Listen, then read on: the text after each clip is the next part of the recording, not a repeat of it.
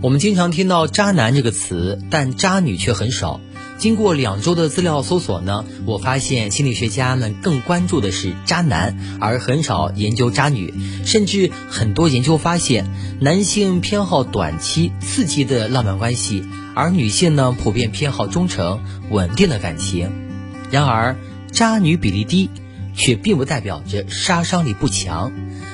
心理 FM 世界和我爱着你，各位好，这里和你分享到的是心理 FM，我是主播秋木。今天呢，和你分享到的是来自于公众号心理零时差，作者时差少女 S 所送上的文字：渣男哦，渣女，谁更胜一筹？让我们共同来分享。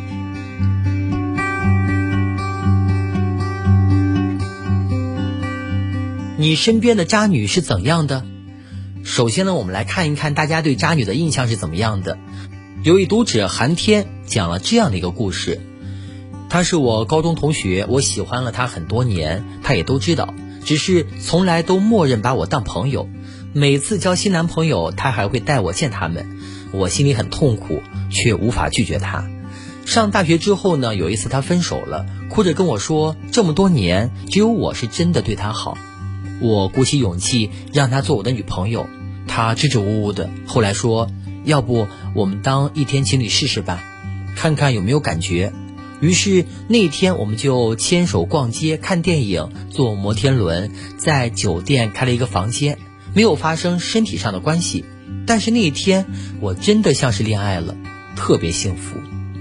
后来就春节了，我在微信上再次问了他的决定。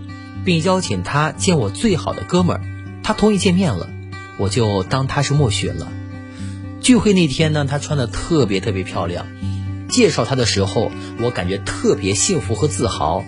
而就在大家一起喝酒吃饭的时候，他在耳边呢对我说：“今天我就是配合你演一场戏，不想在你哥们面前揭穿你，你知道我们是不可能的。”听完这句话。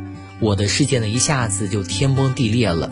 后面发生了什么事情，我似乎都不记得，大概是喝醉了吧。我想了很多天，觉得有必要说清楚，做个了断了。见面的时候呢，我坦诚地说出了我这几年对他的感情，也说了我并不怪他，只希望他快乐。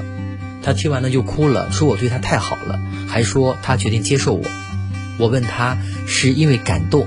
还是因为真的想要跟我在一起，他说不是因为感动，是真的。再后来，我跟爸妈说呢我们的关系，并邀请他来我家。就在双方都说好了之后呢，某一天他突然又说：“我想了很久，我们还是做普通朋友吧。我觉得你不是我喜欢的人，我其实已经有喜欢的人了。”渣女的定义是什么？那刚才听完这个故事呢，大概你跟我一样吧，陷入了沉思。在讨论何为渣女的时候，我们应该意识到，现在有很多人对感情持开放的观念，他们可能同时会拥有很多炮友，或者说开放性关系，彼此透明且相互认可的这种情况，并不存在渣女。渣女最重要的不是有几个伴侣，而是以玩弄别人的感情。以追求自我满足，并且呢，对另一方呢有所欺骗或者伤害。好，那么究竟大家眼中的渣女有什么共同特点呢？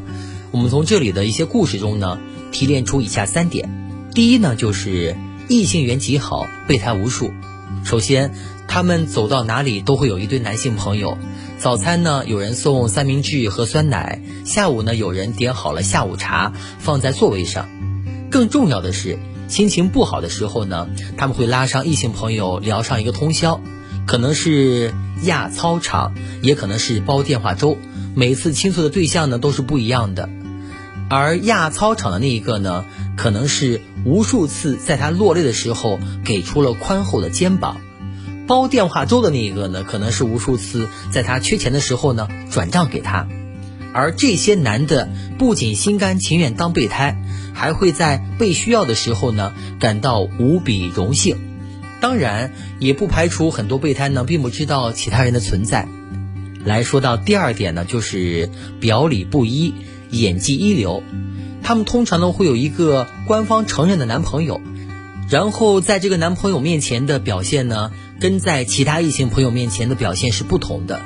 例如，刚刚跟男朋友说了自己今晚要加班，然后呢转身给另一个异性朋友发微信说今晚不知道干嘛。呃，不仅在男面前呢有不同套路，在女人和男人面前的表现呢也是有所区分的。在其他女性面前呢，她们通常是比较自信的、独立的、坚强的；但是在异性面前，她们会很性感、很脆弱、很主动。总之，女人面前一套，那么男人面前的一套，男朋友面前一套，其他异性朋友呢也是一套。好，来说到第三点呢，就是擅长欲擒故纵，得不到的永远都是在骚动的，这是渣女们的一个非常核心的策略了。他们一方面会说只是朋友，另一方面呢就会提出一些超越友情界限的需求，让异性朋友们的钱包呢和情感都开始亏损了。他们也不会一下子打击异性的信心，每个备胎都会在他们眼神里呢看到一丝希望，但随之又会一点点失望。等到快死心的时候呢，他们会再打出一剂强心剂，你又立刻就死心塌地了。那刚才说到三点呢？这些女孩子啊，可能还会有一些附加特点，比方说长得好看、楚楚动人、热情主动、情商高、懂得迎合不同人的需要去社交等等等等。然而，需要特别注意的是，仅仅拥有这些附加条件，并不能判断一个人是渣女。那我认为呢，除非拥有上面那三点，否则算不上是渣女的。呃，我再次强调啊。渣女的重点呢是玩弄别人的感情，以追求自我满足。好，我们还是要写在最后。说到最后啊，呃，说到这里呢，我不得不扎心的说一句：渣女身边的很多男性呢，都是心甘情愿的。他们中有一些可能真的爱得不能自拔，而没有了自我。他们想一直等下去，等到对方回心转意。这时候呢，我想说，你的纵容只会让对方越走越远。与其幻想不可能的结局，不如把爱留给值得的人吧。那除此之外呢？男性其实也会利用对对方满足自己的某些需求，无论是性还是虚荣。那这种情况下呢，只能说是各取所需，想清楚自己的选择就好了。及时止损这四个字呢，虽然说中肯，也只能是冷冰冰的劝告。最终的选择还是在你自己。那还有最重要的一点就是，看紧你的钱包，不要被骗走了感情的同时呢，还掏光了积蓄，那就太不值了。最后我想说，无论你遇到的人是怎样的，都不要陷在过度的自责当中去。没有一段感情能够定你的未来，好好爱自己，才能够真正的去爱他人。记住，世界和我爱着你。